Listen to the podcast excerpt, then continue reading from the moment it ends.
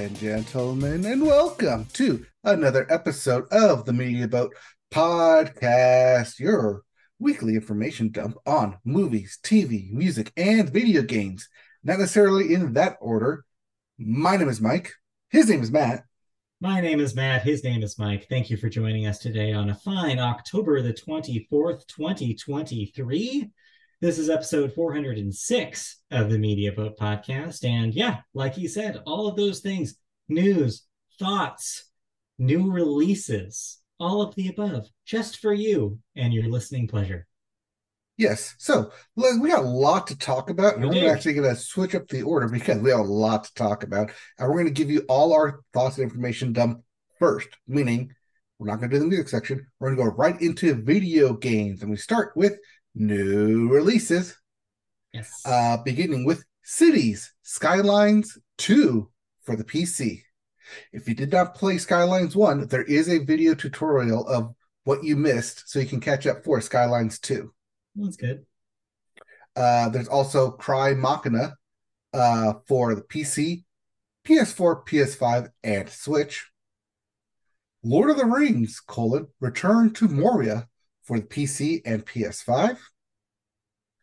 Uh, Metal Gear Solid, colon, Master Collection Volume 1 for the PC, PS5, Xbox Series X, and Nintendo Switch. Uh, this also, as when we announced it, does indicate that there will eventually be a Volume 2 down the road. Maybe. Uh, we also have coming out this week Ghostrunner 2 for the PC, PS5, and Xbox Series X. And then your big releases of the week. We have your sports game, EA Sports UFC 5 for the PS5 and Xbox Series X. We also have Alan Wake 2 for the PC, PS5, and Xbox Series X. And then we got your Christmas present coming early in Just Dance 2024 for the PS5, Xbox Series X. But let's all be serious. Y'all gonna play it on the Nintendo Switch. Is that speaking from experience? Have you received a copy of Just Dance for Christmas before? Um, I may or may not have both given and received a copy of Just Dance. Well, there you go. That makes sense. I can neither confirm nor deny.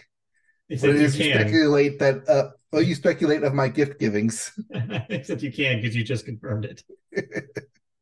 All right, let's get into some video game news. Yeah. And we start with a little story, a molecule of a story. Well, a, not for the people who got affected by it. No, Media Molecule, the creators of developers behind Dreams and more famously LittleBigPlanet, have unfortunately decided to lay off about 15 to 20% of its current staff. Sports Illustrated, uh, GLHF, says the studio held an internal meeting um, today and told staff that it planned to lay off around 20 of its 135 employees. The news comes a month after Media Molecule ended support for Dreams, which was released in early access in April of 2019 before officially launching in February of 2020.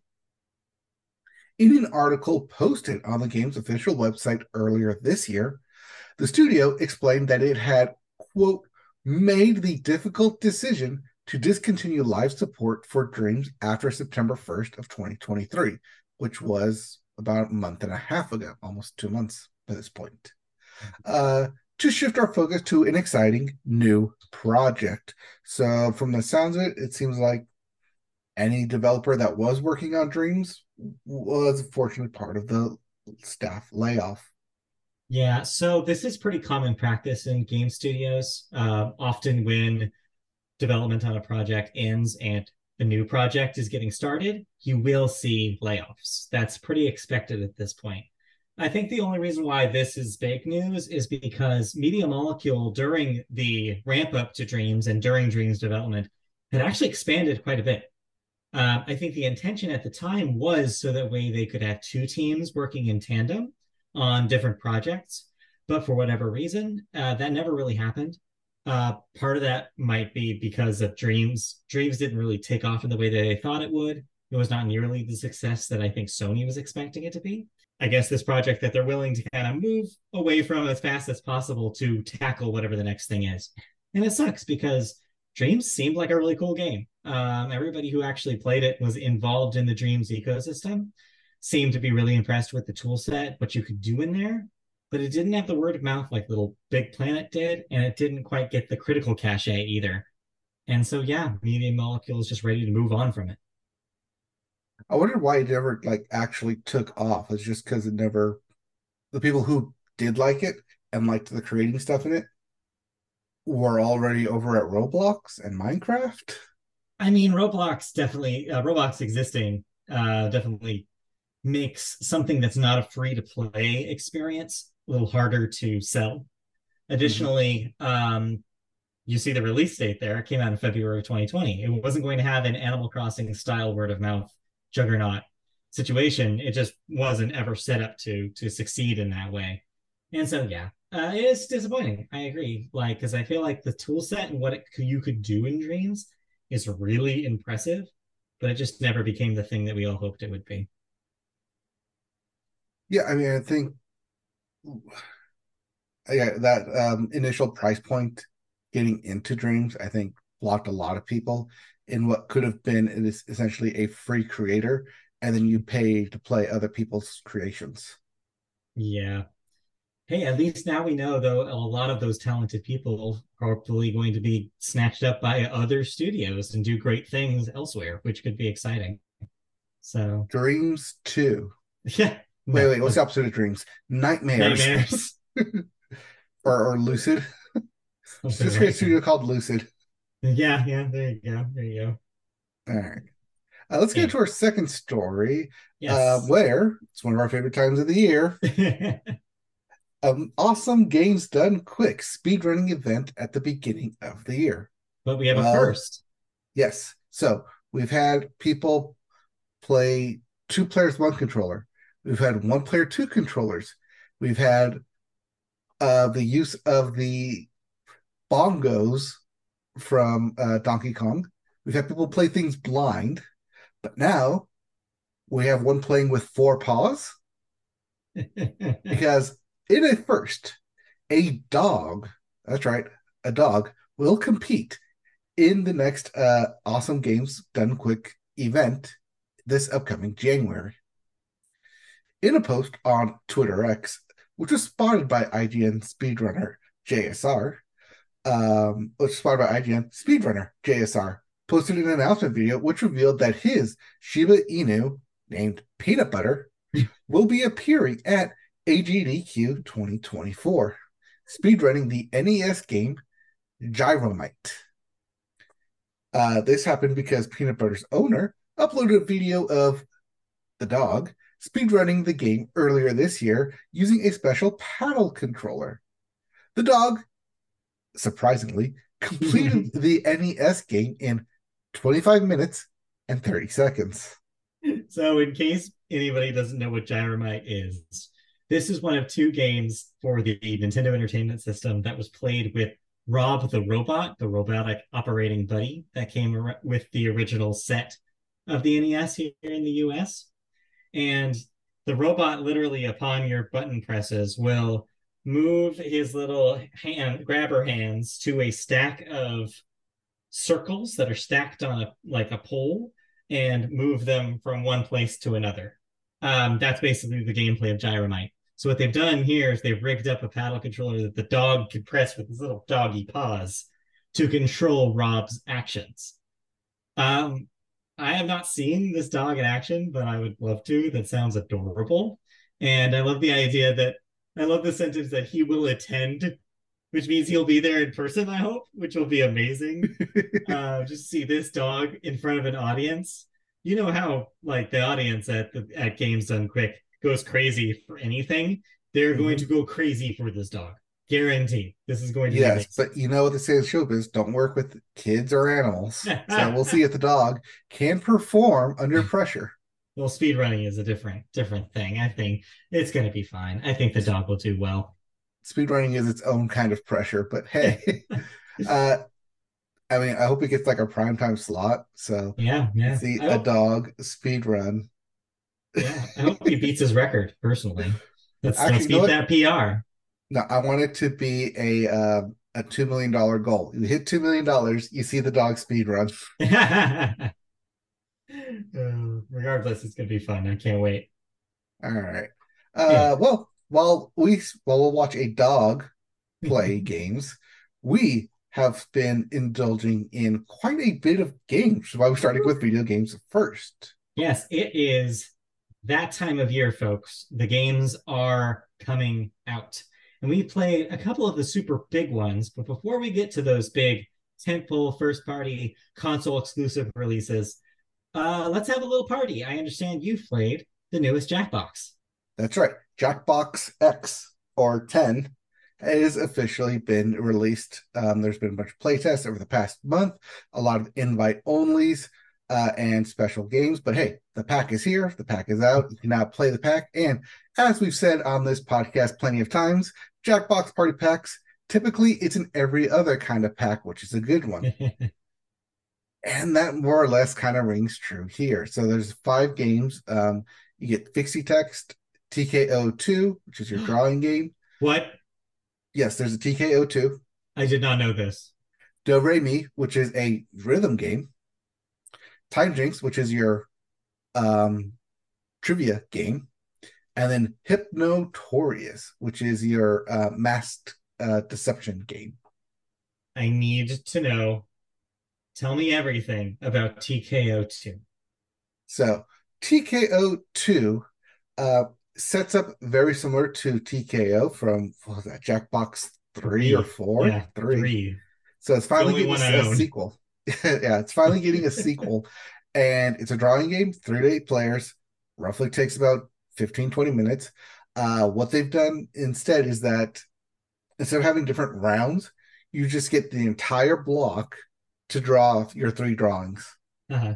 So you can spend as much time as you want on one drawing or as much time as you need for three drawings, but you have your entire block set initially to create those initial three drawings. And then, similar to TKO fashion, you create your own slogans and then they go to people and you can swap um, different sh- designs, uh, drawings with the different slogans. But they've added a third layer where you can change up the shirt style. 'Cause you have a shirt. You can have a tank top, which is what I'm wearing here, or you can even make it a hoodie. Oh my god. Uh, but the voting is still the same. Two shirts go up against each other. You choose for the one you like, and it moves on.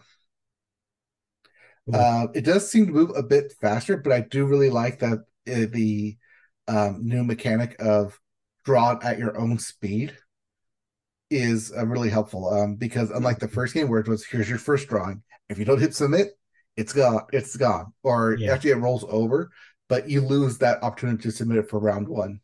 Yeah, So here you get the entire block for it. cool. All right, Really what about the other games? Any of the new ones uh strike your fancy this this time around? Uh, I kind of liked FixyText. Um, it's a texting group texting game, a writing game Mm, where uh, you're split up into two teams, and you each get the same prompt, and you're each editing the same field. And the goal is to write and create the most absurd word or sentence um, in response to the text. It's basically you're fixing the text, fixing text, but in a group setting. Um, so I, it's it's cool and that it's kind of a collab writing game, but I don't like that when it comes to scoring, you only pick per word and not like per sentence. And the words that you do choose aren't like thrown into like an end text style, similar to uh, Job Job, where like all the best words are thrown together and then you can create your own sentence at the end. That's kind of gone here. There's no like true final round. It just kind of feels like it just ends. Hmm. So it is a quick game. Um, but I do the one thing like gem of it is the chaos collab of writing unique, insane words. Just like keep adding adjectives or adverbs or prefixes and suffixes to words to combine to make a monstrosity of a word. but that's about the only fun part of it. Um, Time Jinx is your uh, trivia game based on the time period. So much in the same way that bracketeering, not bracketeering, um, what was it? Guesspionage Mm. lets you put a number between one and a hundred of percentage. Yeah. This gives you a range of date and say, when did this happen? Sometimes it's like general knowledge of stuff that happened. Sometimes like I have no idea when um like the golf ball was hit on the moon. Like I know it's in 1969, but sometime after that. Or it's like when was Eiffel Tower, Tower when was the Eiffel Tower elevator first started? Mm. I don't know, but it gives you a date range. And it's like, okay, somewhere in between here. So there's that. Um, it's kind of fun, but it's also like super hard and super specific because if you're, it only counts the points towards whoever was the first two that are closest. Anyone outside of that range basically loses out on points. So it's not kind of a fair assessment. Mm. But also, if you don't know that much general knowledge, it's just an easy game to be like, well, I'm out of this after the first round. Okay, bye. What's the next one? And just kind of like tune out. Yeah. Uh, the other one I want to really call out, uh, besides Hypnotorious, which is the deception game of trying to like decide and decipher who is who based on the clues that you're given, Mm. is Do Re Mi. They actually made a rhythm game for streaming. Yeah, I don't know how that's gonna work. Right. You think you don't know how that works because you have to, um, you know, have the delay in terms of pressing a button between here and the prompt. But what they do smartly is they do a tutorial, a mandatory tutorial to calibrate Hmm. your phone and your player to the game. That's smart. So after they do the calibration, the forced tutorial, then you play the game of uh it's a, a musical rhythm game. And really smart, really like it, and it's a bunch of birds singing. Uh, so they all all the different tweets from all the different characters. Well, Twitter's tweets. We can't, we can't say that yet, can we? Weird to say tweets now, isn't Yes. it? Yes. uh, but yeah, I was surprised that they had it with the game. We were all skeptical playing it because of the streaming lag. But Yeah. once we saw that everyone got calibrated initially and it worked, we're like, oh wow, this is actually really good. Um, unlike the other games though, you do need audio for this. You cannot play this on mute, yeah. as I realized. of course, you tried that. Of course, I tried that. uh, I mean, there is kind of a visual cue of like the sound um, wave going, but if your visual cue is off from the audio cue, you're gonna get a low score either way. Uh, yeah. that does seem more of a game to play in person, but other than that, I mean, at least they got it working for streaming, and it's about a very really short, like two rounds, five minute game. yeah. So if you fail at it, that's okay. You can either go right back into it or jump to a different game. Yep, it's true. So it's a fun pack. I mean, I think there has a lot of highs and a lot of lows. So it's Mhm. hard for me to actually recommend this, but I think, like I said, I think TKO and uh, FixyText and Time Jinx will probably be the ones you play more of than the other ones, especially TKO because we love TKO drawings. Hell yeah. That's cool. Yep. I'm glad it's a good one for the most part. For the most part, you know, out of five, three out of five ain't bad. No, yeah, that's the majority, turns out. Yep. but let's clear clear the runway because we have two big games to talk about. Do you want to go first or do you want to hear about Mario? Uh, let's. I'll go first. We have two huge IPs to talk about, Yes. and I'm going to start with what I have been proclaiming since it was announced that was coming out this year yeah. as my future game of the year, Spider-Man Two. So after here. you've now gotten your hands on it, you've played what I assume is several hours of it. Well, yes, Um, because I've been streaming several hours of it. do you still feel confident in saying that? Uh, yes and no, mainly because this year has been a stacked year for games, Absolutely. stuff that came out. Um, from Final Fantasy to uh, Spider-Man, to Mario, which we'll get to in a bit, to um, Zelda yeah. earlier this year. It's just been a stacked year for games, and where mm. Spider-Man Two ranks on that, uh, I will have to see by the end of it. But so far, it thrust me into why I really liked Spider-Man from the PS4, mm-hmm. which was four years ago. Four years ago, yeah, 2019 game. Mm-hmm. Um, because that game came out of nowhere. It was a surprise success for everyone, and because it made you feel like Spider-Man swinging through the city. Well, much to no one's surprise, Insomniac is back at it again with the same kind of feeling, but you get to play as two Spider-Men, which is why it's called Spider-Man 2, because you get to play as two Spider-Man. I don't think that's why it's called Spider-Man 2. I think it's called Spider-Man 2 because it is the sequel to the game Marvel Spider-Man. Okay, well, they're Spidey Bros. well, it's not called that. No, um, because you probably lose the Spider-Man IP if you call them Spidey Bros. Uh, but you get to switch between playing as Peter Parker and Miles Morales, each with their own unique, different um, skills to unlock.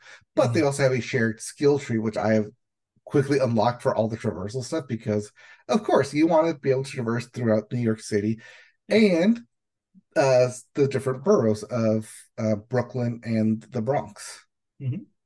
Um, and Queens, I think. Yeah, up there. So it's added basically doubled the map in size from what was the original um, map for New York Island to now include more of the boroughs. Uh, I do wish, however, that the story of when you switch was more poignant. Because right now it feels like you close the end of one chapter, or at least one story, like you get through a, ch- a section, an arc, and then it ends and feels like a good conclusion. And then you switch over to see like, okay, now we're back over here to the other Spider-Man and see what's going on with him. Instead of what would have been cool is a cool transition of they meet for a battle or like a, a team up, and then you switch over to the, the other one. So it's like a continuation of the story, not here's one that ends, and now we have to go over here and pick up where this one where another one begins. Mm-hmm. Though that may just be my God of War brain talking because that was played in a single and what felt like a single take, so you could go easily go from one to the other in a smoother transition. Um, other than that, there's a lot of surprises in this game, especially the way it opens with a huge city-wide boss battle, which kind of makes sense because you have to find a way to both knock out the power and knock out all the stuff that you unlocked before. Yeah. so what else do they to do a giant boss battle throughout the city, um, fighting Sandman? That's not a spoiler. It's just right in the beginning, and just throw sand everywhere. Like, oh no, all the electronics are messed up because there's sand everywhere. Yeah, we got to unlock everything again. it's a really smart, really kind of in tongue cheeky way to like how you reset the world. Uh, but I don't get how you also like end up resetting your powers and abilities and gadgets that way. Mm-hmm. I think there could have been a better way of doing that. Um, but that being said, starting from square one and working way back up, it's the the video game mechanic. There's not much you can yeah. do to like fight that. Yeah, at least give it in world reasoning. Uh, but everything, like I said, everything I liked about the first Spider-Man, I really like here. The sw- the swinging mechanics are great. They added web wings in order to cross um, the city real quickly. They've added um, in a well in a the web the web wings uh, work in the similar fashion to a um, jumpsuit. That's not what I'm thinking of. Paragliding. Yeah, like a gliding suit. Yeah, like a glide suit. Uh, because it's just cause two or like Far Cry, you think used the glide mm-hmm. suit as well. Yeah, yeah. Um, so same thing here, um, but there are rings th- set throughout the city to where you can catch a current and just zip through the city real quickly, doing it that way. Uh, so the because the map is so much bigger, you need a way to do that before you unlock quick travel with everything. So mm. the ideas and mechanics between each game set have improved upon, and I really like what Insomniac did. As for the actual story, though, which is why I've kind of been like talking about everything but the story, mm-hmm. um, not a whole lot of surprises that I've encountered quite yet right now it seems very note for rote in terms of We need to introduce reintroduce some of the previous villains, reintroduce um, Kraven from the trailer. We need to um, kind of more establish our main players uh, before we get into how they're all going to intermingle with each other. I do like that in the different story beats, they do expand upon the world. There, it does feel like a bigger world that the um, Avengers Tower in the middle of it does play a bigger role. That there are, the there is this feeling, and kind of a semi interaction of other characters and within the Marvel universe within the Spider-Man game without directly calling them out or actually having them appear on screen. Um, mm-hmm. Um, for example, one of the missions has you going to the Doctor Strange house because the uh, Kraven the Hunter people are surrounding the house and you need to rescue them. Or you mm-hmm. need to not rescue them, but you need to um, see what's up and stop them from attacking the house. And at the end, you get like a little like wink and nod that like, hey, this is Wong in Doctor Strange's house. Like, thank you, Spider Man, for helping out. We owe you one or something. But you don't actually like see them, so it's like, oh, like that's a good way, a smart way to like make this world feel a lot bigger while also not having to actually like show or pay licensing to have them show up in your game. Yeah.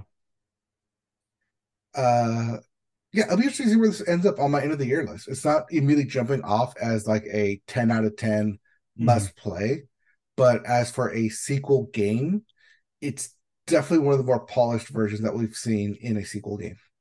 Okay.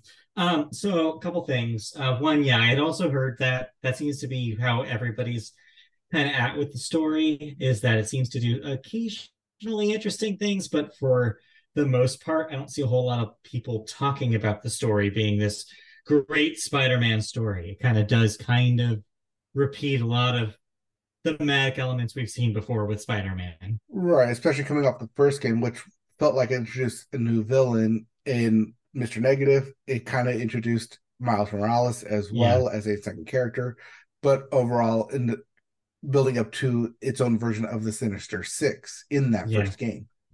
Although uh, there are some theories about it's because this is going to lead to a third game of a planned trilogy, and so maybe that's why there's a little bit of spinning wheels kind of happening. It would not surprise me. Yeah. Um, the other thing I've heard though is that the smaller moments are better. I've seen a lot of people saying that the side missions are actually where it's at in this game, as opposed to the story missions. Have you been doing a lot of the side stuff?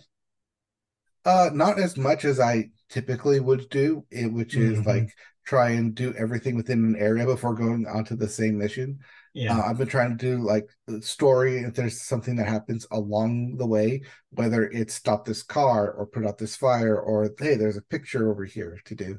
Um, I did come across in my stream uh, the other day where I stopped by and helped a up and coming photographer, and it led into this side mini mission of a throwback to when Peter Parker was first trying to get a job at the Daily Bugle it's like, oh, it's kind of cool little like flashback, like in in moment, and then like it brings you like it's it's a nice little side mission, kind of little like uh, slice of life.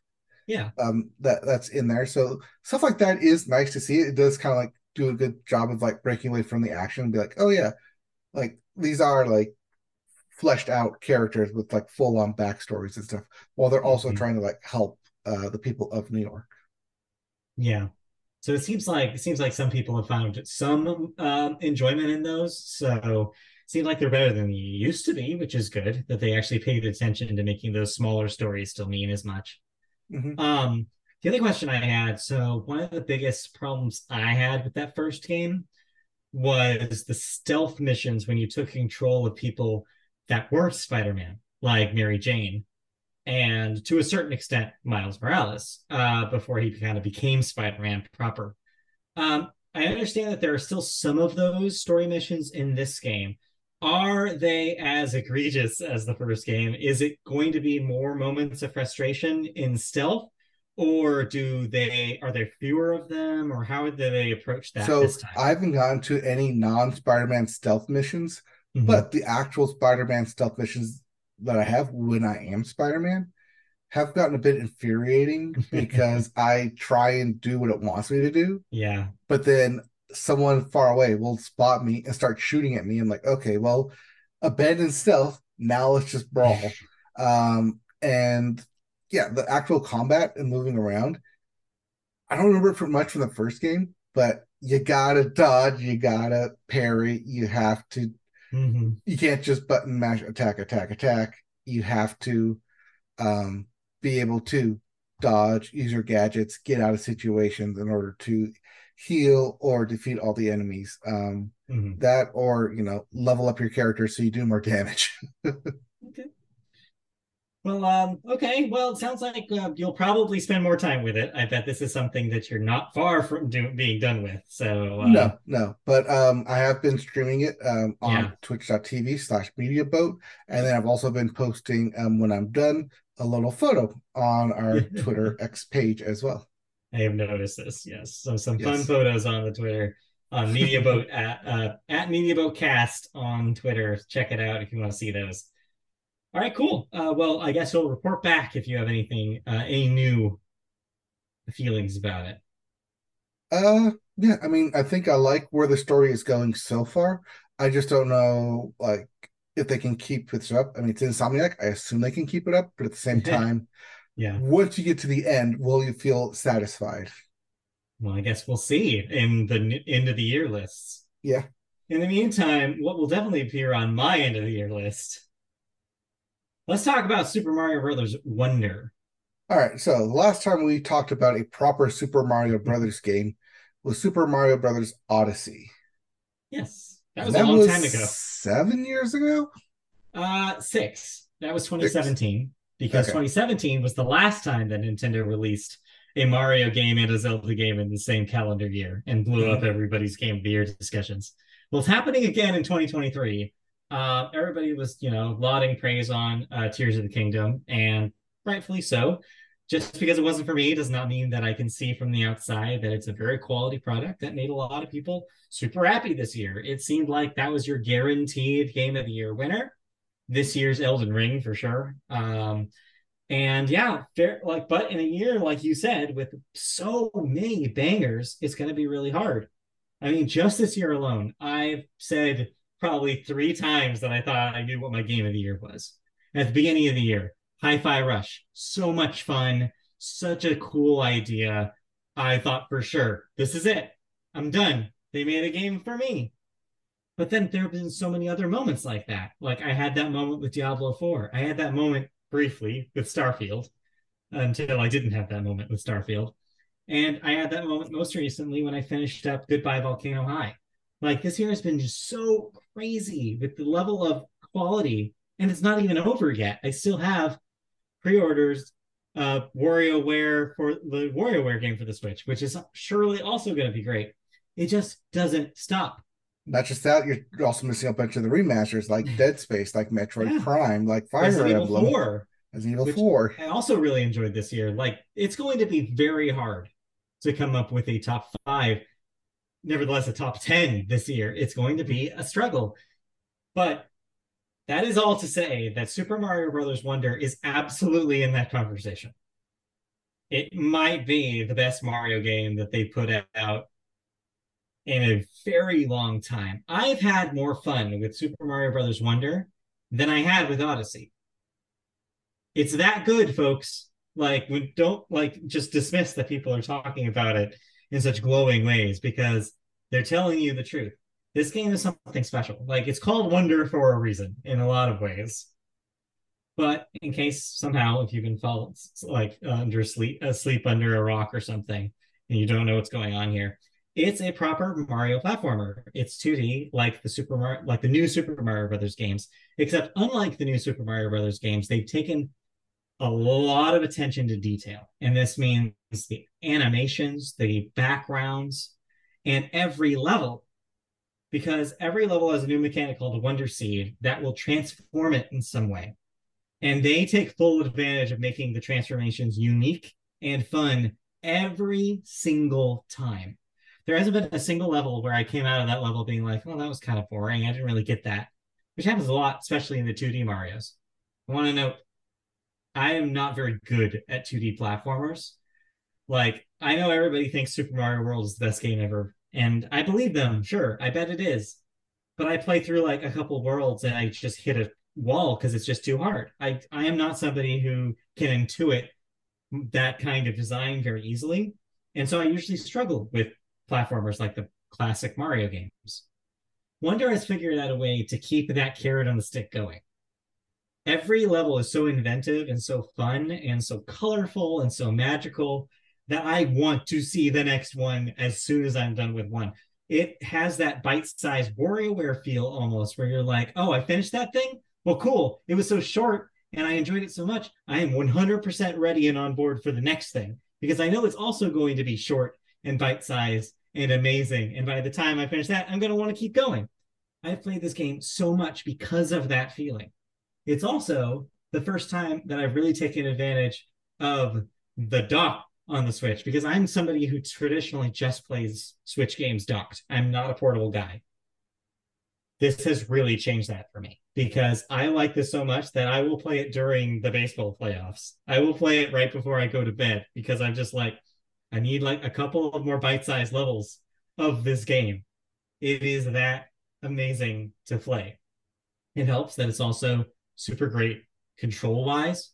Like, if you're worried at all that a Mario game in 2023 couldn't like work in the way that like the classic ones and your nostalgic rose colored glasses did, it delivers in almost everything that you do with Mario and the other characters. Because that's the thing is you can play as Peach, Luigi, and Daisy, Toad, Toadette, any color Yoshi, and it all plays exactly the same, except for Yoshi has the flutter kick. But it's like a way you can play your favorite character without necessarily making sacrifices. But where they do t- change the gameplay, and this is the other thing besides the Wonder Seeds, which makes this game really special, are the is the badge system. So basically, this is a way to customize your experience in a way that you couldn't customize it before. You can choose to equip one badge per level, and that will change something in the gameplay. For example, there might be a badge that you put on that lets you bounce off of falling down a cliff once, just once, so that way you don't immediately die. This is great for people who say aren't great at platformers and want to have at least one failsafe before they completely lose out and have to restart their progress on a level. Or there's one that makes you do the charge jump from Super Mario 2. So you crouch down long enough to do like a really high jump.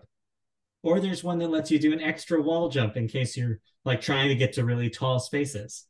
Or there's even weirder ones that I haven't even unlocked yet, from what I understand, that really change the dynamic of playing through a level that customizable ability in this game, like custom custom like customize. What am I trying to say? The ability to customize customization. Customization. Thank you. Uh, makes it so that way people who aren't as experienced or worried about the difficulty level of a game like this will have an easier time. Or the flip side of that, if you put on a badge that potentially could cause issues in the level that you're playing, then you actually increase the difficulty it's kind of like the um, stuff in the post game of Hades, where you're kind of increasing your difficulty levels uh, to earn better, like like better rewards. It's kind mm-hmm. of a similar kind of mechanic. You're really tailoring the gameplay to how you want to play it. So yeah, I'm just having such a good time with this thing. It is probably my favorite of the Mario platformers I've played, and I've tried them all at least once. Uh, but it's just such an amazing wondrous experience and it's just like got a vibe that I didn't expect from a Mario game. It's it's just so fun and so funny. It just feels alive, the world that you're in. And yeah, and I even played it with Christy. Christy had a blast.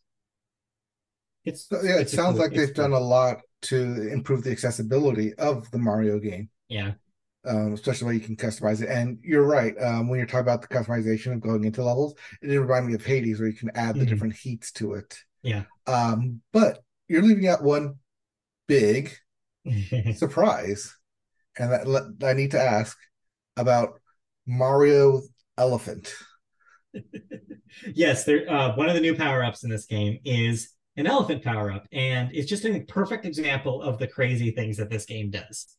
So the elephant, you would think just means like, oh, so you're you're like stronger or tougher, but it's more than that. The elephant has little tiny abilities that you wouldn't expect it to. Like if there's water nearby, the elephant can store water in its trunk, and you can use that to water dry plants that can unlock more special things in the levels. So it gives you an extra kind of reason to have that power than just having the ability to be a little bit stronger as Mario. There's also a drill power that lets you burrow underground or on the ceiling to unlock things maybe or dodge enemies if you don't want to deal with them. Um, there's several new uh, and the and this and the looks of these power-ups change depending on the character that you're playing. It's like they customize it to the character, which is extremely cute. Um, one thing I didn't talk about yet is the online stuff. And this is actually one of the potentially most interesting things about this game. And you wouldn't even notice it unless you actually turn it on. So it does have online co op with friends, but Super Mario Wonder is a strand game. And what I mean by that is if anybody remembers Death Stranding, one of the hooks of Death Stranding, yes, you're probably wondering what the hell is he talking about Death Stranding in relation to a Mario game? Bear with me here. One of the hooks about Death Stranding, a game I never played, but I thought was interesting in its mechanics, is you could place players could place things in the world that other players who never meet these people could see and say that could help them in gameplay. For example, oh, this part, this path was really hard to traverse, so I had cre- I built a zip line, and every time another character plays my zip line, they can like it, and I will see it. I will see like I have hundred likes on my zip line because hundred people in their own separate games used my zip line and appreciated that I put it there. So Mario Wonder has a version of this. So similar to the new Super Mario Brothers co-op uh, co-op experience, when you die and there is somebody else playing with you, you become a ghost and somebody can revive you if they touch your person before a countdown elapses. This works in single player now if you're online because you'll see ghosts like semi-transparent versions of actual players who are playing the same level you are in real time. And if you touch them, you get revived just like you would in co-op. But then this is where the strand part comes in.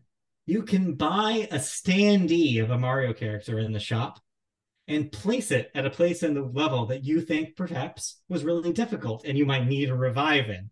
Say next to a pit that you could easily fall down, or next to a real tough enemy that could surprise you. You put a standee there, and then if somebody else dies and hits the standee with their ghost, they will be revived as if it was a real player. And there's a like system built in, just like Death Stranding, that has a little counter next to a heart that shows how many times another character interacted with that. And so even if you don't buy those standees, there are other ways you can interact with the players. Like if you somehow, this has happened to me a couple times, if you end on the ending flagpole at the same time as somebody, you'll both have hearts over you, and you'll notice you got a little heart points for just happening to be finishing a level at the same time as someone else. The end result is it creates something that feels like a communal experience even though you're in completely separate places and you've never met this person in your life. It's a really cool mechanic and it helps me so many times. If you're not playing this online, you're missing out on the ability to revive yourself in really key times. It saved me in a lot of crucial moments, and it's such a cool idea. Now you do need a Nintendo online account to access it, yes, though, right? That is true. For twenty bucks for the whole year. Yeah, it's a pretty good deal though for what you actually get out of it. Um, it's just so charming, and the little flowers that talk to you throughout the game are so cute and funny, and it just has such a personality and such a vibe to it. It's just such a blast, I'm loving every single second of it. It took me like three days of playing it in spurts to finally hit a level that seemed really difficult for me, and I'm still excited to come back even after that because the game design lets you choose just ignore levels that you are having a hard time with. There's enough options and Odyssey did this as well. There's enough options in how you approach getting the unlockable items to continue progressing through the game that there can be entire levels that you can just leave alone. You can just never touch if you don't want to, because it's still there's other opportunities to get the currency you need. And so having that flexibility and customize and customization is just why this game is to me an all-timer already. Like it's just so much fun. So I think I realized why because you like the power ups and you like Kirby. And Kirby has the power ups.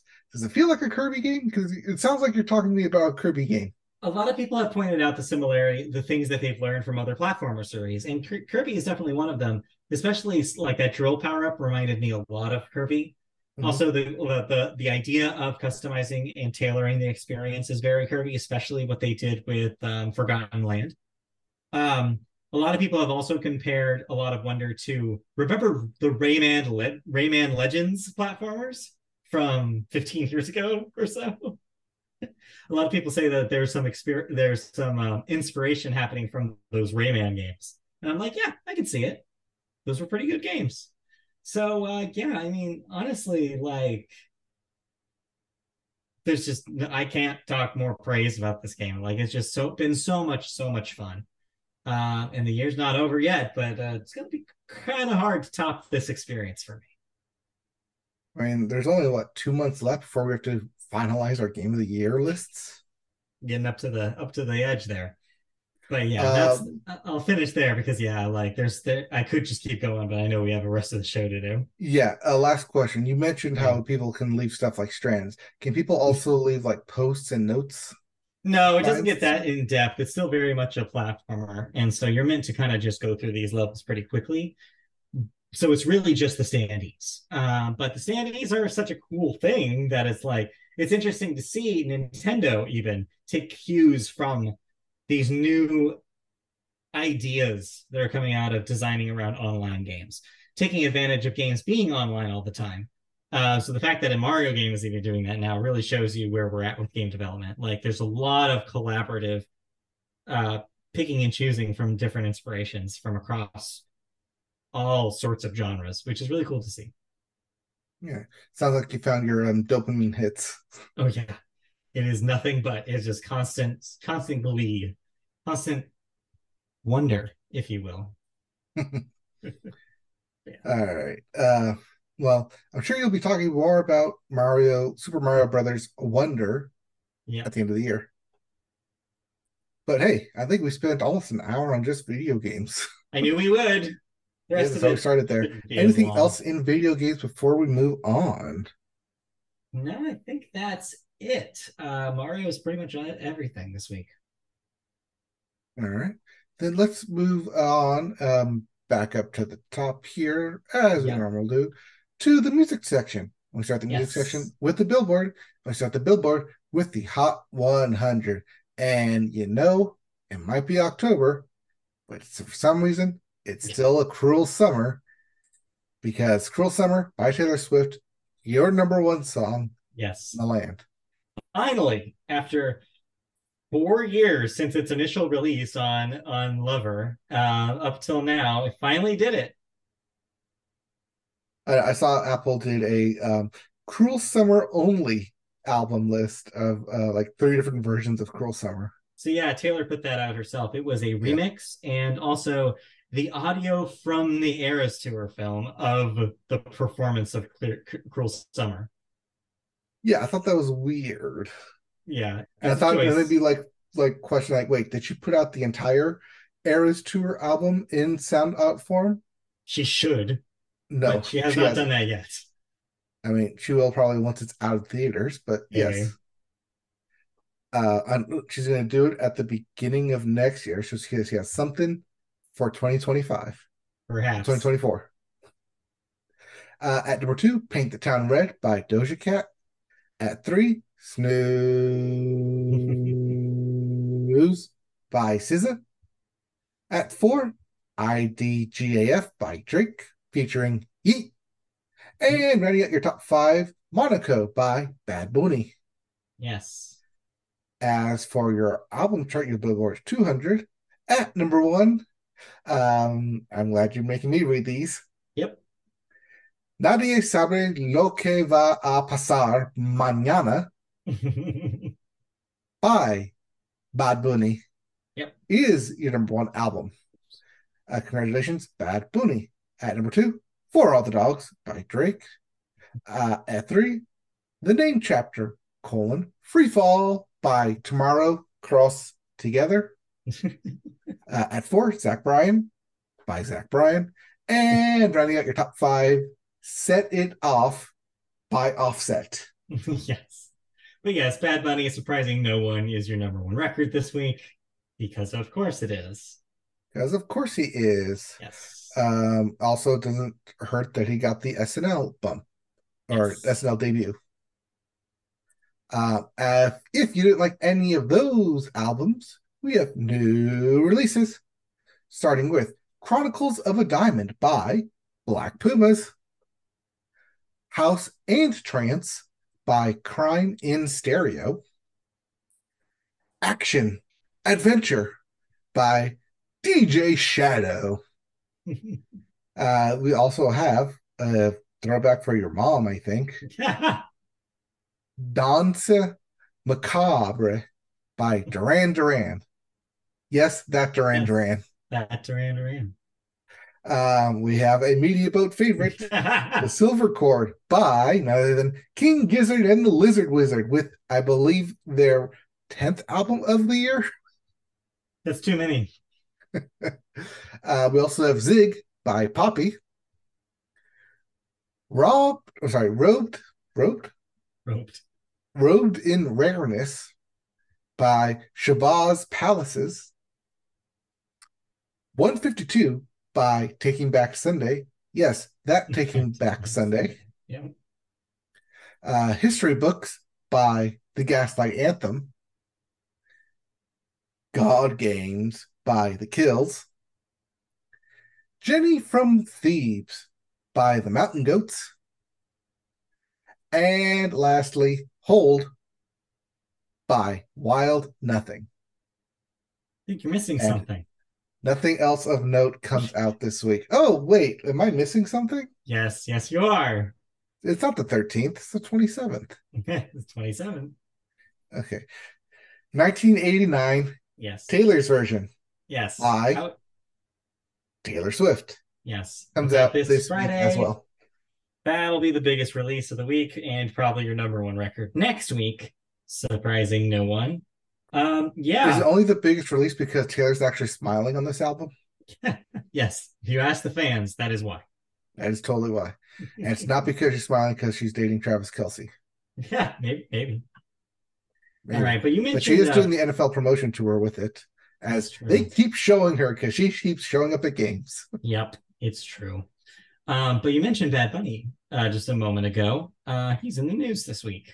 Well, I didn't mention. I was forced to mention him because he not only had the number one album this Mhm. week, but uh, he had the number one album around the world. So through the year, so though the year is beginning to draw to a close, Bad Bunny is gearing up for his grand return from wrestling into music, starting with uh, the feat of his latest trap leaning Nadie Sabre Lo que va a pasar mañana, becoming the number one album in the United States. Quickly, uh, can you translate that for me?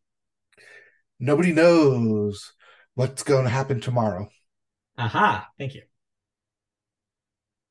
Uh, the reggaeton star claims his third number third consecutive number one this week with 184,000 units sold, according to data provided by Luminate.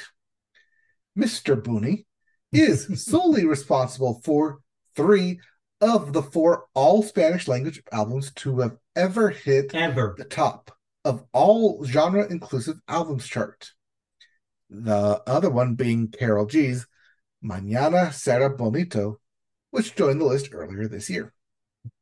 Along with hosting and performing Saturday Night Live this past weekend, uh, Bunny's Nadie album came attached to a North American tour announcement because, of course, it did.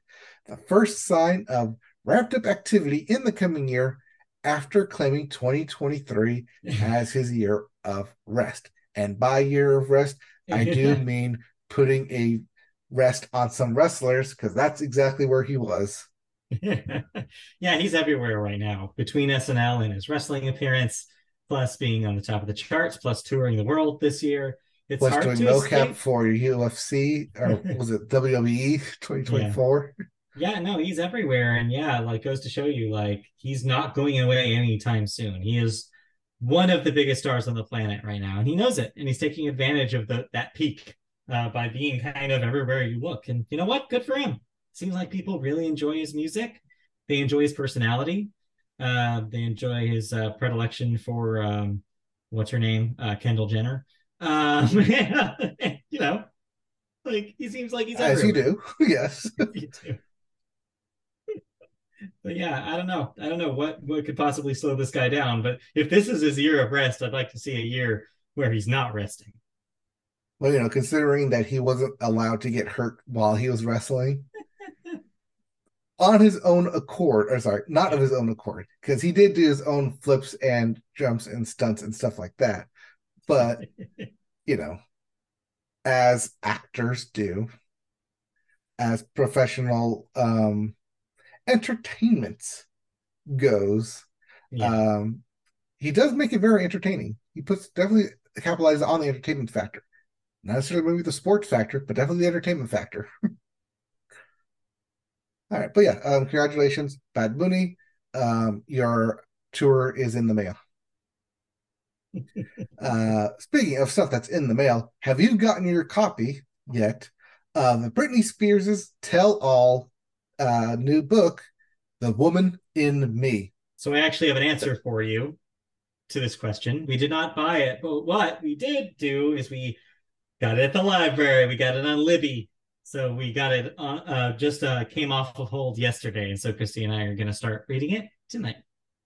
Nice. Well, as mentioned, that book is finally here. The 275 page memoir. Uh, memoir. Uh. Miss Spears chronicles her journey through pop stardom and her highly publicized conservatorship battle without skimping on the details. The book is dedicated to her two sons, but the pop icon penned a special note to her fans in the acknowledgments. Quote, You have my heart and gratitude forever. This book is for you. End quote. Uh, Spears credits her fans with giving her strength in the darkest hours of her fight for freedom. She goes on to write uh, in the book, quote, I don't think people knew how much the Free Britney movement meant to me, especially in the beginning. I was not okay, not at all. And the fact that my friends and my fans sensed what was happening and did all that for me, that's a debt I can never repay. If you stood up for me when I couldn't stand up for myself, from the bottom of my heart, thank you. yeah, Ah, very sweet. nice. Um, nice. so yes, uh, as people are starting to read the book, some little bits and pieces are coming out of it. Uh, of course, we recommend you actually reading the book uh, instead of just gleaning everything from news stories. But some stuff has already come out about um, her response to Justin Timberlake's "Cry Me a River" video, um, that kind of era of her association with him, up to the recording of her album Blackout, uh, which was a rare moment where she had creative control over her music during the conservatorship. Um, and little bits and pieces from the conservatorship and how hard that was for her to deal with, as well as stuff about her sister, Jamie Lynn Spears, and their relationship with her father, which has been storied over the years as chaotic, to say the least. Um, so, yeah, the book is on shelves now. If you're curious at all, pick it up. But uh, yeah, it seems like it'll be a fun thing to dig, dig into and see where her mind was at during all this stuff. Also, fun fact the audiobook version narrated by Michelle Williams, That Michelle Williams? not the Destiny's Child Michelle Williams. Oh, oh, Michelle okay. Williams, the actress. Just to be clear. Because I saw somebody's asked, asked that question on Twitter and they were like, oh, wait, no, not that Michelle. there you go. That's your answer. So yeah, it seems it seems um yeah interesting. I'll be able to dig into that Yes, soon. I have read uh, some of the headlines. I haven't uh, gone to the articles. I kind of want to get the book. I mean, this is kind of Mhm. something that like we did live through and kind of Right. finally see the other side, the tell all, the behind the veil, behind the curtain, the what actually happened, like how Britney Spears felt and chronicled it herself Yeah. It's definitely an interesting time, especially because as being both male and young and impressionable at the time, we got all of our news and sources from not just our friends, but definitely from gossip, definitely from media mongers and outlets. So to hear Britney in her own voice, mm-hmm. um, albeit I want to assume a bit edited down because perhaps 250 75 pages, while a lot, is does feel like if for you, a memoir. No. Yeah, I will say that sounds like part one of a memoir that something that Britney Spears went through. Yeah. So yeah, it'll be it'll be interesting to dig into. Yep. But speaking of digging into things, yeah, we got to dig into. Well, it's not gonna be dig because this thing isn't really deep. No, it's not. I'm talking. I'm going to talk one more time about Blink 182. I'm going to shock you. Album. I'm going to shock you. Uh, I listened to this as well. Oh, today. you did listen to this today. Well, because okay. Oh. you didn't have it on here when I first started editing the doc, and I went like, "Well, I have some time. Let's see how this thing is." And then by the time I logged back in, you had written it down. I was like, "All right, cool. We both listened to this." All right. So yes, well, this is one more time the new Blink One Eighty Two record, or as I like to call it, "Back Together for the Kids." I mean, it is. This is uh once again. Never mind. This is just for you. this is um all original members back once again uh to record an album.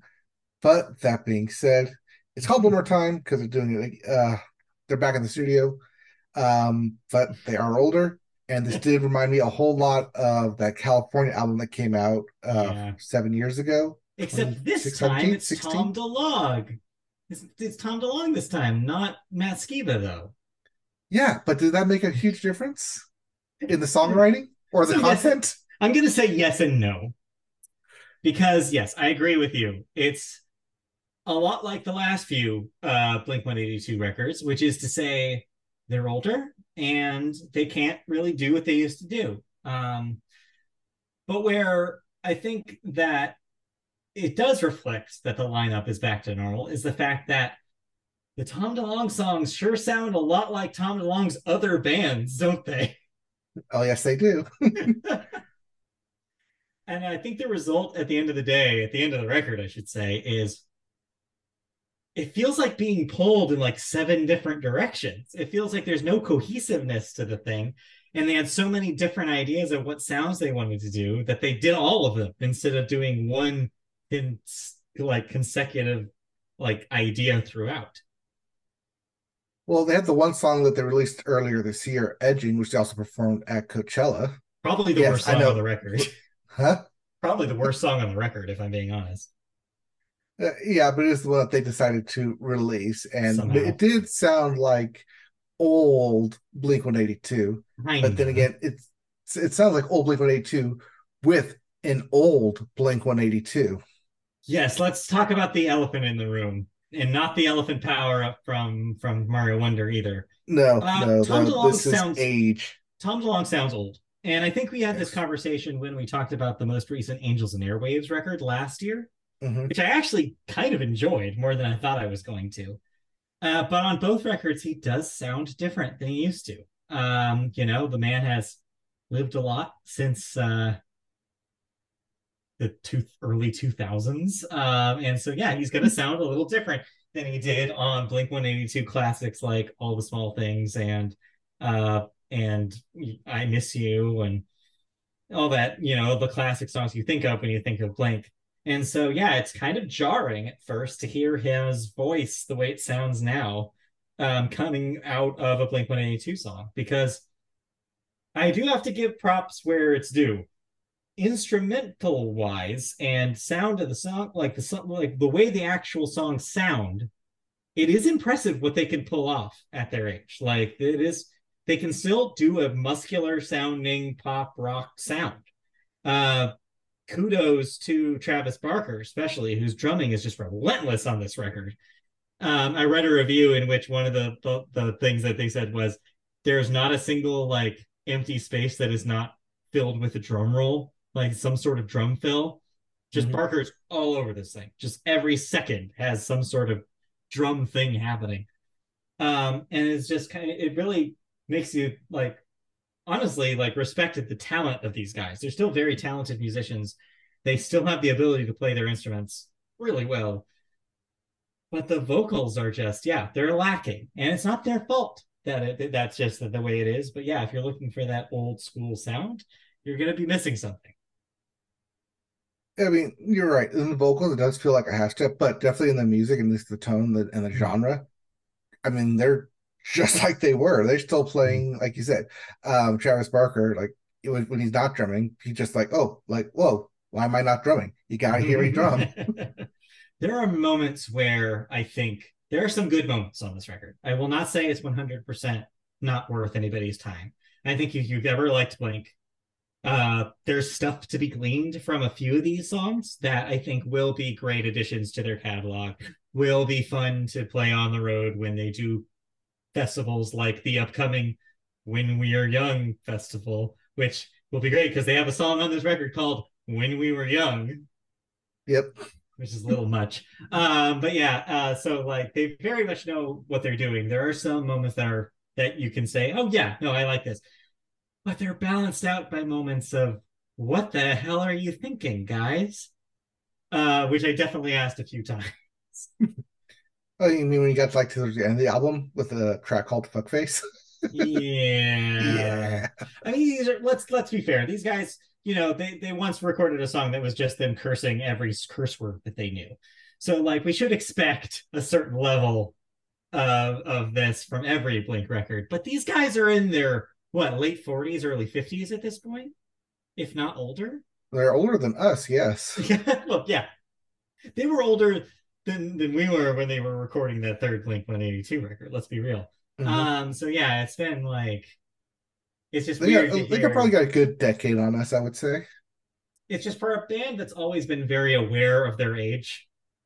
Like their first hit literally said. You can't say they've been aware of their age if they have a hit called "What's My Age Again." Yes, and then you know, of course, "What's My Age Again." It's been a subject that they've brought up throughout their discography. It's always been something on their minds.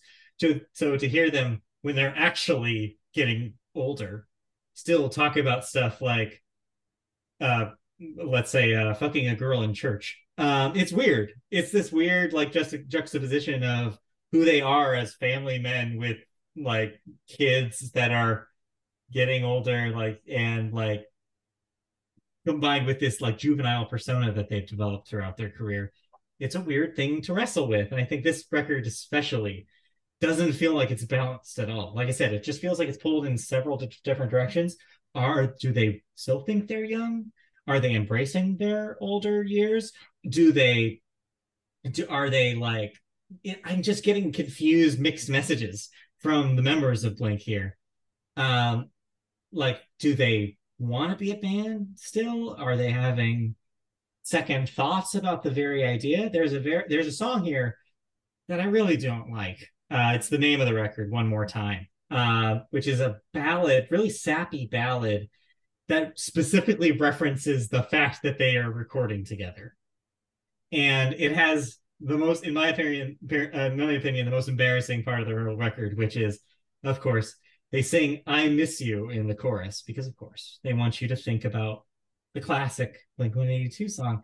It's just like I just felt like it's just too hammy, too like trying to grab the nostalgia, and it didn't work at all for me. And I think that really is emblematic of how this whole record feels. It's like you guys can still do it, and I wish you guys would just embrace being a good band on your own strengths with instead of doing things that you aren't anymore that you used to be good at that you can't pull off anymore or weird sonic experiments like trying to do a new wave song that you really don't need to do.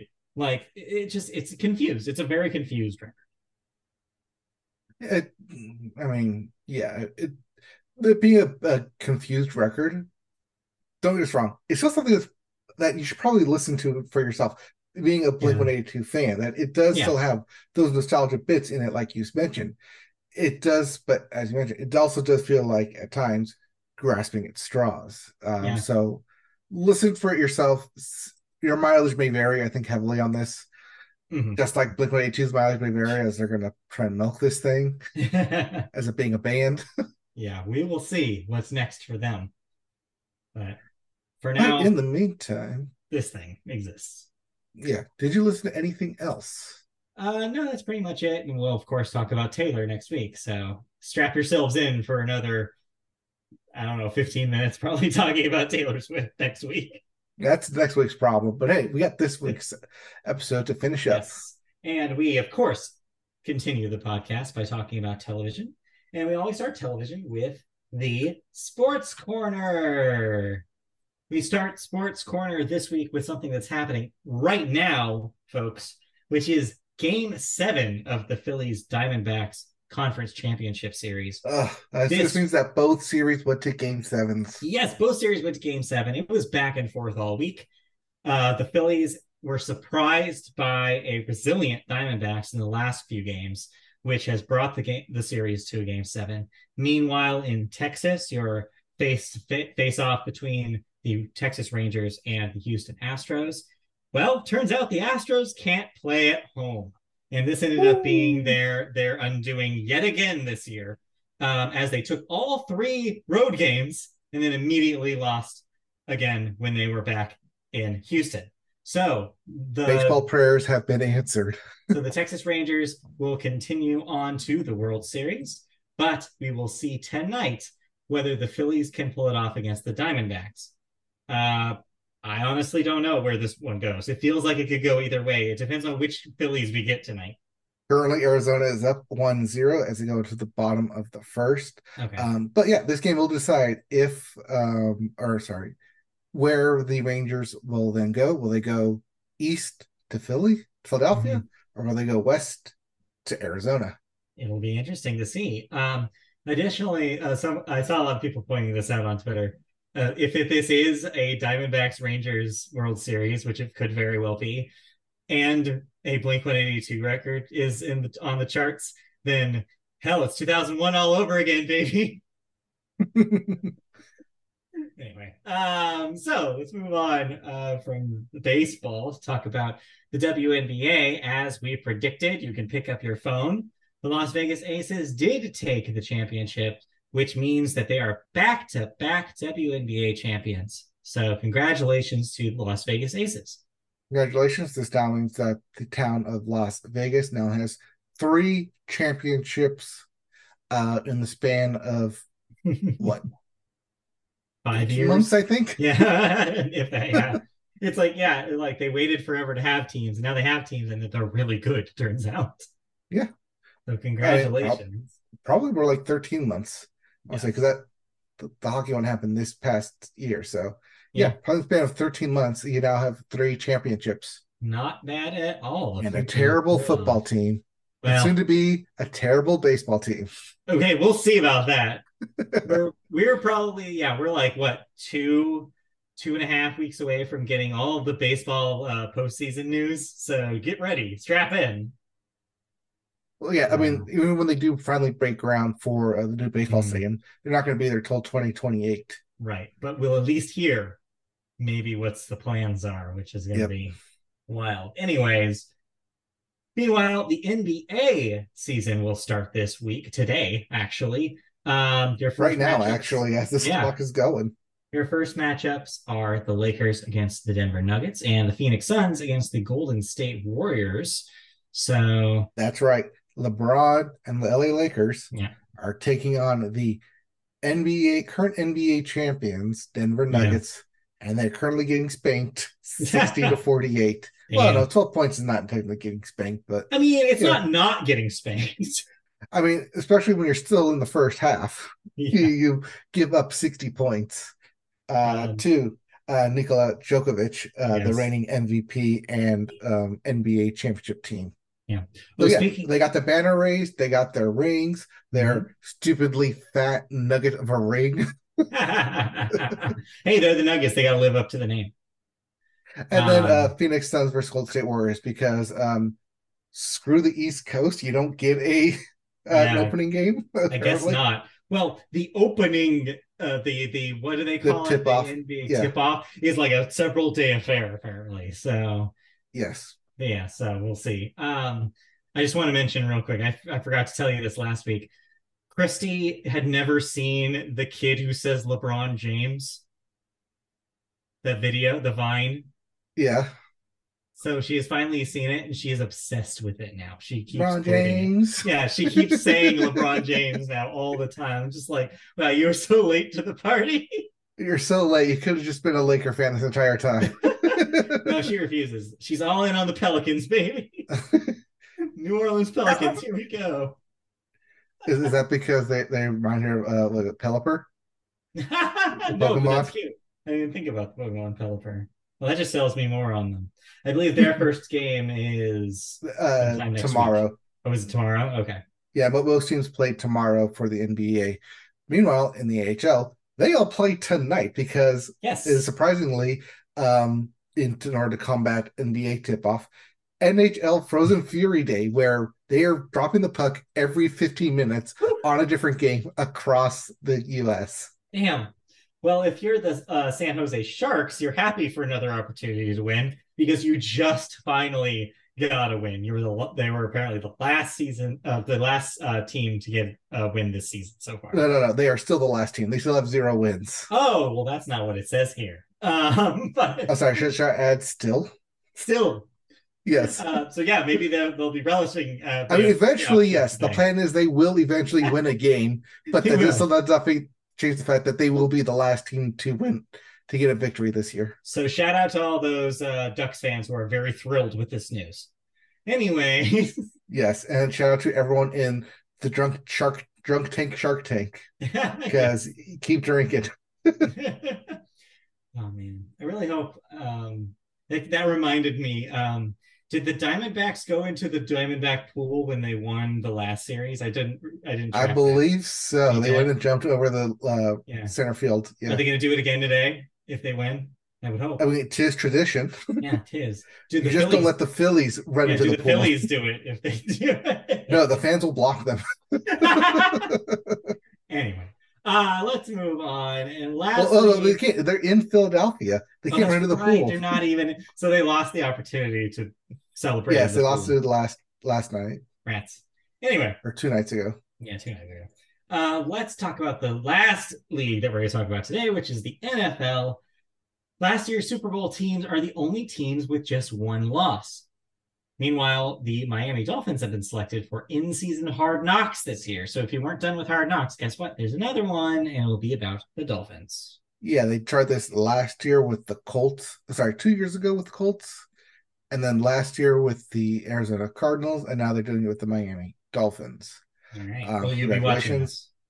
Probably, yeah, more so than last year because um, the Cardinals are in division and they just didn't want anything to do with don't them. know anything to it. But at least, and plus they were like already like practically eliminated, so it just felt weird. But with the Yeah. Dolphins, they actually have a good team. Yeah. Um, they're putting up tremendous points. They're the ones that put up 70 points uh two weeks ago. Yeah. Um, but yeah, They're absolutely in contention. yes, they're gonna be in contention. They're probably gonna make the playoffs. So it's gonna be they actually picked a really good team to follow this time. It sounds like it. Um, but hey, we'll see if they um can take on both Patrick Mahomes and the Kansas City Chiefs, and then Jalen Hurts and the Philadelphia Eagles as and Taylor Swift. and Taylor Swift as she's rooting for both of them because she's both an Eagles fan and a uh, Arrowhead Kansas City Chiefs fan. she might be the only person who is both. uh, besides Donna Kelce. Yeah, exactly. Yeah, exactly. And everybody in that suite. and you wonder why what they bonded over. Yeah, you wonder. All right. Any other sports news before we move on? Um, there is some speculation going on about the University of Michigan and possible sign stealing. Uh, Mhm. dealing with a staffer who purchased tickets to non-Big Ten games interesting. because the University of Michigan would be playing against them in upcoming matches. And he didn't buy one ticket; he bought two tickets, exact opposite sides of the field, Uh-huh. facing exact opposite sides of the benches. Yikes. Um, you know, they found this out when he used his own name to purchase the tickets in a very rare and dumb move that you, if you, if this is true, why would you purchase under your own name? You use pseudonyms, Yeah, if anything. if anything. You Okay. purchase a gift card. like Yeah. the criminal you are. yeah well, we'll be watching that story, I'm sure, as it as it uh. Well, we'll see if there's any fallout from it. anyway, so let's move on then out of sports news and into television news proper. And our first story is a little crossover with the video game section, as we're going to be talking about some Fallout. You're probably Not asking, from the, the University of Michigan. I was going to say Fallout over what? Thank you, thank you for the set, uh, uh, the, the the the slam dunk there. Prime, no, we're talking about Prime Video's highly anticipated live action TV series adaptation of the video game franchise Fallout. Well, we finally have a date April 12th, 2024, which is the 26th anniversary of Fallout Day, the day that I guess the, the first Fallout games came out. Is that what it is? Uh, I th- is that the date? I believe so. It sounds right. Yeah, 98. Yeah, 98, the original Yeah. PC game. So, in case you don't know what Fallout's about, Fallout is set in the future post apocalyptic Los Angeles and is based on an original story that is part of the canon of the games. But beyond that, exact plot details is under lock and key. The show, which has been in the works since 2020, hails from Kilter Films and executive producers Jonathan Nolan and Lisa Joy, the team that brought you Westworld and The Peripheral. The, The series Peripheral cast was also on Prime Video that just wrapped up. The series cast includes Ella Purnell, who was in Yellowjackets, Walton Goggins from The Hateful Eight, Aaron Moten from Emancipation, Kyle MacLachlan, you know, Kyle MacLachlan. Yes, that Kyle MacLachlan. Oh, Christy's going to go crazy. She might actually have to watch this if Kyle MacLachlan's in it. Leslie Uggams from Deadpool and Xelia Mendes-Jones from The Wheel of Time. So, pretty good cast, pretty interesting setup. We'll have to wait till April of next year to find out what's going on in Fallout. Yeah. Uh, I mean, basic premise for those that don't know is that there was there are vaults Yes. spread across the U.S. from Vault-Tec in the case of a nuclear fallout. Yep. Well, There that was. happened. There was, Yeah. and people were shoved and sheltered into these uh, different Vault-Tec's uh, safe houses, which plan to open up at various dates. This one being in Los Angeles, I'm going to assume opening in 2024 Yes. to whatever world or wonder shall behold them. I'm sure that Amazon Prime is crossing their fingers that they have a Last of Us style moment with this show. The Last of Us proved that there's an appetite for adaptations of video games like this. So, uh, yeah, this could be good. This could be high quality. Uh, really don't know quite yet. A lot of people liked Westworld quite a bit. I didn't hear anybody talking about the peripheral. Uh, so we'll have to see how Fallout does. Uh, it it will be interesting to see what does happen because this is an original story, but as mentioned, needs to stay canon to the current games. It's fascinating because I don't know how that's going to happen, but I guess Nuka Cola is everywhere. Yeah, Nuka Cola is everywhere. Get ready for that. All right, let's move on to our second story, which you anime viewers will appreciate. Crunchyroll was in the news this week uh, because Sony has inked a global distribution deal with Amazon, bringing the anime streaming service to Prime Video. But don't get too excited yet. This will let you access Crunchyroll's library of 24,000 hours of content from the video platform via Prime Video channels, followed by additional, uh, which is already available in the US, Canada, Sweden, and the UK, followed by additional territories throughout 2024. This basically means that Prime members can pick from two Crunchyroll membership plans a fan plan, which is $7.99 a month, or the Mega Fan, which is $9.99 a month. Both plans allow for ad free streaming, but Mega Fan subscribers can also download titles for offline viewing with, quote, additional non video benefits to be added shortly. For Amazon, the distribution deal for Crunchyroll is part of its strategy to make Prime Video a one stop shop for multiple streaming subscriptions, all available through their single Amazon sign on with no extra apps to download. So, like I said, don't get too excited. This is, does not mean that this becomes a feature of your Prime account. What this does mean, however, is you can bypass downloading a Crunchyroll app and instead, from within Prime Video, access Crunchyroll content as long as you're paying the subscription fee. So, Uh, I mean, yeah, you have to it doesn't come with your Prime Video. You do have to An additional purchase the additional content. Um, I'm trying to remember. Doesn't isn't Crunchyroll with uh Max though? No, as it stands right now, Crunchyroll, which is a Sony owned property, which is why Right. it hasn't done any deals with other streaming services until now, uh, was a standalone service. There is I'm thinking of some- Studio Ghibli. Yeah, Yes. So Studio Ghibli films appear on Max. There are some crossover with Hulu and Crunchyroll with some anime shows being distributed, as well as some anime shows being on Netflix that are also on Crunchyroll. There's some crossover happening on several of the different streaming services. But the unique thing about Crunchyroll is the fact that it sometimes will co stream shows as they premiere in Japan. So it's still the thing to get if you are an anime diehard who wants to see stuff go up the same week and want to follow new seasons of shows as they're happening. So if you're interested in that and you don't have a standalone Crunchyroll uh, subscription and you already have Amazon Prime, then this is an option for you.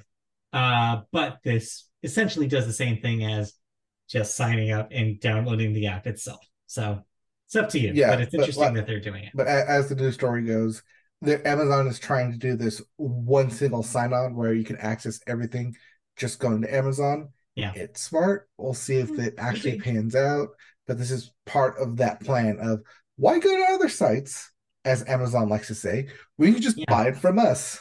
Why go to five or six stores when you can just shop from one? You know. Mhm. Anyways, referencing a lot of old YouTube videos today. Uh, let's move on to to some thoughts. You watched a Netflix show. Speaking of Netflix, I did. you did. You have that written down. Oh yeah, I did. that forgettable, huh? Uh, well, see, it is kind of real because it's Big Mouth season seven. Yes. I know what you're thinking. They did seven seasons of Big Mouth. I am still just in awe of the the legs that this thing has. Well, especially because all the characters are really short. Anyway, Also, they are in middle school. So, if the middle school lasts for three years, and say you do a season is half a semester is a semester, and there's two semesters, that means after six seasons, you got to go where to high school, right? maybe. Well, that's exactly what they want to do. As season seven is not really a season in itself, dealing with school, but more of a prototype of what Big Mouth season seven, eight, nine, ten could be. As I'm sure they're on the bubble uh, in terms of getting canceled, but also I'm sure that saying, "Hey, don't cancel us just yet, because we can do." high school stuff now. They're going into high school. They're going into like actual um sexual exploits, like actually getting into the nitty gritty, but also exploring their friendships that kind of die out and grow between middle school and high school. That transition between tweens to teens to growing up to finding your own interests to maybe breaking off some of those friendships going to different schools, adding different interests, becoming your own person in high school. That's what Big Mouth season seven is trying to sell you on for the future of Big Mouth and why hmm. you should keep watching. But But- that's what it is. It's all a big sales pitch. It's all a big prototype of, hey, we can do this and this and this. Even so much that says, hey, we could do Big Mouth International as it does a show, literal showstopper and says, we have Big Mouth in several different languages. And you know what? We're going to show you that Big Mouth happens around the world, Netflix, that people watch us around the world because everyone experiences puberty around the world. And we're going to actually show you in, in graphic detail and in musical format because we're still a musical. Uh, we like doing show tunes. How Big Big Mouth is influential around the world. It's all a big sales pitch Yeah. Because the big thing happening, like within the characters, is just they're graduating and they're getting ready to go to high school. But they actually go to high school at like season at like episode 10 at the very end. So you don't really get to see them in high school, but Mhm. they do the um like middle school to high school like transition, like, hey, come, we'll show you around high school. Did you ever do that? Where like they bust you like in eighth grade to the high school and like, hey, yeah, like we're gonna show you around so you know what you're, what's happening when you come here next year. yeah, They do that for a couple episodes, so it shows like it's all it is. Just showing like, hey, we're done with all the middle school stuff. Please, Netflix, keep us around so we can do like the, all the high school adult action that we kind of want to do now. right, right. And it could happen considering that where we're at is animation is the only thing that was in production this season. Like Yep. they could still animate shows. Uh, so yeah, I don't know. You might see more of it because of that. Even though I I thought they were shutting this thing down after this season. I thought so too, Yeah. but if they get more people to watch this, and like I said, it's, it just felt, felt like a giant sales pitch. Whereas season six did feel like a proper send off to the characters, like it felt like it ended. Where I thought they did season seven, I'm like, wait, I thought this thing ended. Why is this thing showing up and under new releases now? Yeah. And I was like, hey, we have a new season. I was like, I thought you ended. What is this? somehow it's back. Somehow it returned. Somehow it returned. Somehow Big Mouth returned. Uh, yeah. So is it still worth checking out if you've enjoyed it in the past, or is if it you've gone through six seasons of this thing, you might as well point? watch season seven because, like I said, it is a sales pitch to basically be like, hey, we're kind of we want to transition to like the the more teenager high school stuff that we know where sexual exploits can happen on a more consistent basis, not this kind of pity footing around puberty and making it like a colorful, wonderful experience that everyone goes through. And you kind of Mhm. get into more like a nitty gritty, not just in puberty, but also in dealing with relationships and dealing with growing up, being your own person, setting yourself up for a future beyond high school. So yeah, still like showing that hey, we're not yet done coming of age because Mhm. we're not yet done growing these characters. Yeah. Well, we'll see if they're done or not, I guess. Yeah. Only a matter of time. All right. Anything else on television that we want to talk about this week? Um, I am watching something else, but I will talk about it at the very end. It's called Lessons in Chemistry. It's on Apple TV Mm, Plus. yes, the Brie Larson thing. Yes, stars Brie Larson, but holding off on um talking about it because it's based off a book, Hmm. and my doctor just so happens to be reading the exact book. I see. Because when I showed her, I'm like, "Hey, we could be watching this. It's new," and she's like, "Wait, hold on." Reaches over, grabs a book. You mean this? like- What? wow. Wow, it's one of the things. It's been sitting right next to me this whole time. What? Like, oh, is that what that book is about? But yeah, lessons in chemistry. Um, the Brie Larson is a chemist, becomes a cook, becomes a chef, becomes a mogul of molder of women. right. Um, that is on Apple TV Plus. I'll be talking about that when it concludes. All right. Sounds good. With that, let's move on into cancellations and renewals. What am I no longer watching? You're no longer watching, although I don't believe you were watching this in the first place. The problem with Jon Stewart on Apple TV. It has been canceled after two seasons. Uh, I believe that did was up to get a third season. Mhm. Uh, I thought they did say they were going to get a third season, but then Cut it short. cutting it short, they pulled it. Yeah. Also, the eighth season of Elite on Netflix will be its final season. So Yeah, that is already filmed. It's just going to show it um, next April, so that will be its last. Yeah. Uh, renewals this week, though, we have Sweet Magnolias getting its fourth se- season on Netflix. The recently premiered Gen V uh, will get a second season on Prime Video, and because it's from the boys. Yeah. And Everyone Else Burns on the CW will get a second season. That is the show that's taken from the CBC in Britain. It already got a second season over there. Just confirmed the second season over here. come over here. Got it. Yep. All right. With that, that does it for television, and we can move on to movies. And we always start the movie section with the weekend box office numbers. And uh, yeah, I called it. Um, so I'll pick up the phone this time. Taylor took a second week at number one here. Taylor Swift, The Eras Tour, is your number one movie again with $33 million, adding to its $131 million total. Number two, thirteen one million dollars. Haha, I see what you did. Coming in at number two, though, Killers of the Flower Moon, which made only $23 million in its first week. So not as yep. not as great as people thought it was going to do. But you can only play a three and a half hour movie so many times in your theater. turns out. Coming in at number three, The Exorcist The Believer, with another $5.6 million. That's at 54.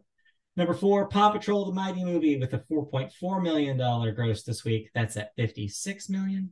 And right now, your top five, The Nightmare Before Christmas and a special 30, 30th anniversary showing made $4.2 million this week. Apparently, $4.2 million worth of people wanted to see The Nightmare Before Christmas I mean, in the big screen. A lot of people like that movie. I am not one of them, but a lot of people do like that All right. Speaking of new movies, though, we have new releases this week, two of them. Five Nights at Freddy's. At long last, the movie based on the hit video game that kids love with all the uh, jump scares. Finally out this week, uh, just in time for Halloween. So there's that. And then also this week, Freelance, which I'm not sure what's up with Freelance. You got that synopsis for us? Uh, it is a action comedy starring Alison Brie, Alice Eve, John Cena, and Christian Slater. Burr, burr, burr, well, I don't know if you can see John Cena no, uh, no, like acting in it. You can't. It you says can't. he's in the movie. Well, I'll believe it when I, you know, see it. Well, you know, you can also see the other movie that's supposedly getting a wide release called Sight. Sight? I can see Sight? yes, you could see Sight, or you could see C. Freelance. Or you can see C, that show, C. Is Jason Momoa in C or is he in U? I always forget. He's in C. No, he's in, He's C. in C. Yes. Then which one's U? Uh, that is um, sexiest man alive, Paul Rudd. oh, he's in U. Yeah, he is you. Sorry. Anyway, Paul Rudd is you. He's you. Whereas uh, Zendaya is Michi. Exactly. Thank you. Thank you for finishing that up. Let's move into movie news. Uh, our first story takes us to Paramount, who has uh, moved some of their schedule further back, starting with the next Mission Impossible film by nearly an entire year, from its original date of June 28, 2024, to a new spot on May 23rd, 2025. Like other films of its size and scale, the eighth Mission movie was forced to halt production amid the ongoing SAG AFTRA strike and won't be completed in time to open next summer. Mission Impossible will arrive on the big screen with a new name as well. Paramount and Skydance have agreed to drop the second half of its title, formerly Dead Reckoning Part 2, though the sequel will still follow the events of this year's Dead Reckoning Part 1. So you'll have yeah. a movie that's called that for no reason. Or, you know, they'll, they'll do what they did with uh, Edge of Tomorrow and just rename it for uh, for release. Yeah, I was gonna say for DVD release, but they're canceling those too. So yeah, for digital release, that probably will just be Mission Impossible: Dead Reckoning. Yes, and yeah, drop so... the part one part. Well, we'll which see. is what they should have done the entire time. I know. As part of this move, A Quiet Place Day One, which is a prequel to A Quiet Place, the 2018 post-apocalyptic hit, that will be rescheduled to June 28, 2024, instead of its previously scheduled date of March 8th. Meanwhile, an untitled SpongeBob SquarePants film has been postponed from May 23rd, 2025 to December 19th, 2025 to be a holiday release. Currently, there looks to be a flurry of films still set to open Memorial Day next year, such as Mad Max prequel Furiosa, a Garfield film, and Kingdom of the Planet of the Apes uh, continuing yes. the long running tradition of Planet of the Apes movies having way too many of those in their name. Yeah, of course. Also, uh, I'm pretty sure that is an animated Garfield film and not based on the president. I'm pretty sure it's about the cat. Yes, it's not a you know it's not a biopic about Andrew Garfield either. If you want to get the trifecta. All right, let's move on. Uh, our well, next story. As we're talking about Paramount and being delayed films because of SAG AFTRA, hey, yes. do we have a deal yet? No, the answer is no, and we might not have one anytime soon. Because four CEOs, the CEOs of Disney, Warner Brothers, NBC Universal, and Netflix, are currently set to return to SAG AFTRA headquarters on Tuesday with a new offer. That was, I guess, today. Yes. A new offer that they hope will break the stalemate in the two, 102 day actor strike.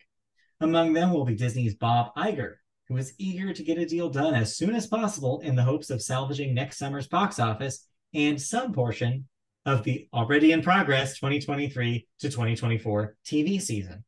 The talks broke down already in October 11th after the union proposed a 57 cent per subscriber's fee on all streaming platforms, which would cost the studios roughly $500 million a year. We talked about this last week. The AMPTP said that would present an untenable economic burden, unquote. Meanwhile, Fran Drescher, the president of SAG AFTRA and everyone's nanny, has argued that the dramatic transformation in the entertainment business model requires a dramatically improved compensation structure. So it is unlikely that SAG AFTRA will back down. So yeah, I think honestly, this is just another recipe for another breakdown in talks.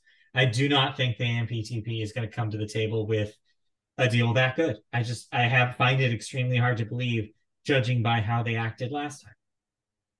I mean, they come back saying 49 cent per subscriber. you know, they, put an actual number to it than just saying no. Yeah. I'm curious. On at this point, anything could happen. I mean, we had, you know, a surprise win for the writers in their strike. It could happen again here out of nowhere in similar fashion. But I just judging by how much they were refusing to budge last time, I don't know if the producers are willing to pay that much. But we'll see. I mean, we'll see. I mean, as the WGA saw, I mean, they got their deal. I know it's hard for um, I don't know it's hard, but it's when when you sign like a big check away, you don't want to sit around and sign another big check away. Typically, no, you know. Typically, no. But then, hey, guess what you do if, if you're one of these big CEOs? You can then turn around and say, "Hey, all you subscribers, pay us more because now we have to pay them more." Yeah, we really don't want that to happen either. So we'll see what happens. Anyway. Yeah, we'll see what happens as the streaming wars uh, continue. continue.